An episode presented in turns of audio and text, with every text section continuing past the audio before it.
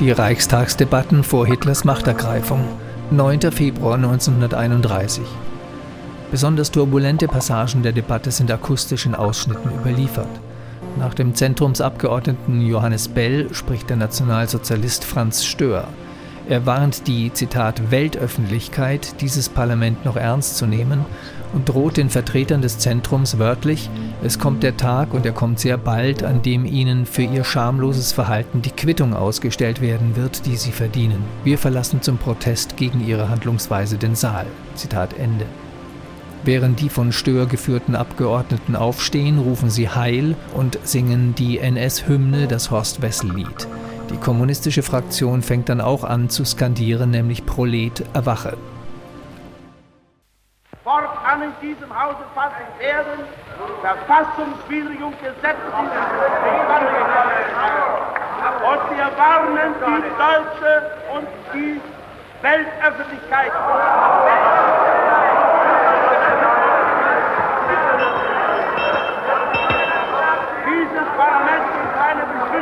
Tag und er kommt sehr bald, wo ihnen wieder ihr schamlos vom Volk die Quittung ausgestellt wird, die sie verdienen. Wir. Verlassen jetzt den Prozess. Gegen ihre Handlungsweise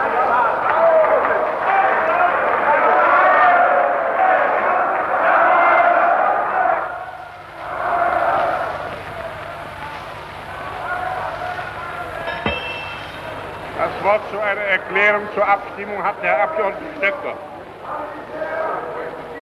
An dieser Stelle unterbrechen wir ausnahmsweise den von der Reichsrundfunkgesellschaft so überlieferten Originalton. Grund, Sie hören jetzt ganz kurz die Fraktion der Nationalsozialisten das sogenannte Horst-Wessel-Lied singen, dessen Aufführung in der Bundesrepublik verboten ist. Ähnlich wie die SS-Rune, also das Hakenkreuz der Nazis, darf dieses Lied nicht ohne eine historische Einordnung verbreitet werden. Das Verbot bezieht sich auf den hetzerischen, propagandistischen und damit verfassungsfeindlichen Inhalt des Lieds, wo es unter anderem heißt, man solle Menschen anderer politischer Gesinnung töten. Außerdem stellt es ein zentrales Symbol des Unrechtsstaats der Nationalsozialisten dar. Horst Wessel war ein Sturmführer der bewaffneten NS-Truppe SA und hatte den Text gedichtet. Er wurde 1930 erschossen, vermutlich von einem Kommunisten. Daraus entwickelte die NSDAP dann rasch einen Märtyrermythos und erhob Horst Wessels Lied zur Nationalhymne.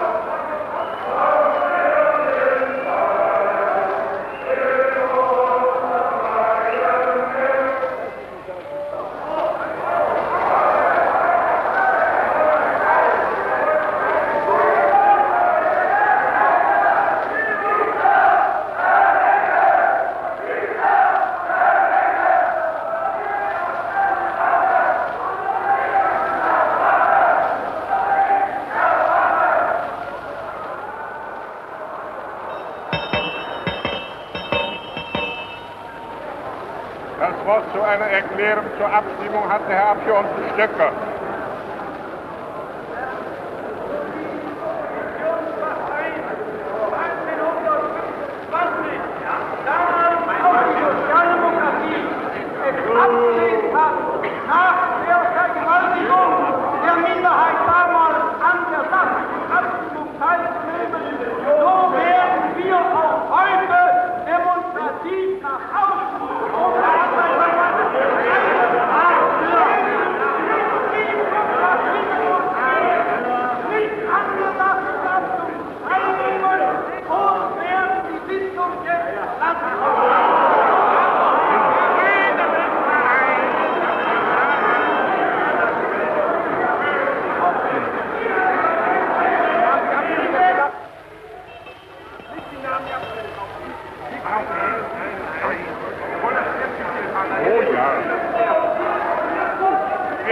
zur Abstimmung. Bitte die Damen und Herren, die dem Antrag 698 Bell und Genoss zustimmen wollen, einer Karte mit Ja, die ihn ablehnen wollen, eine Karte mit Nein abzugeben.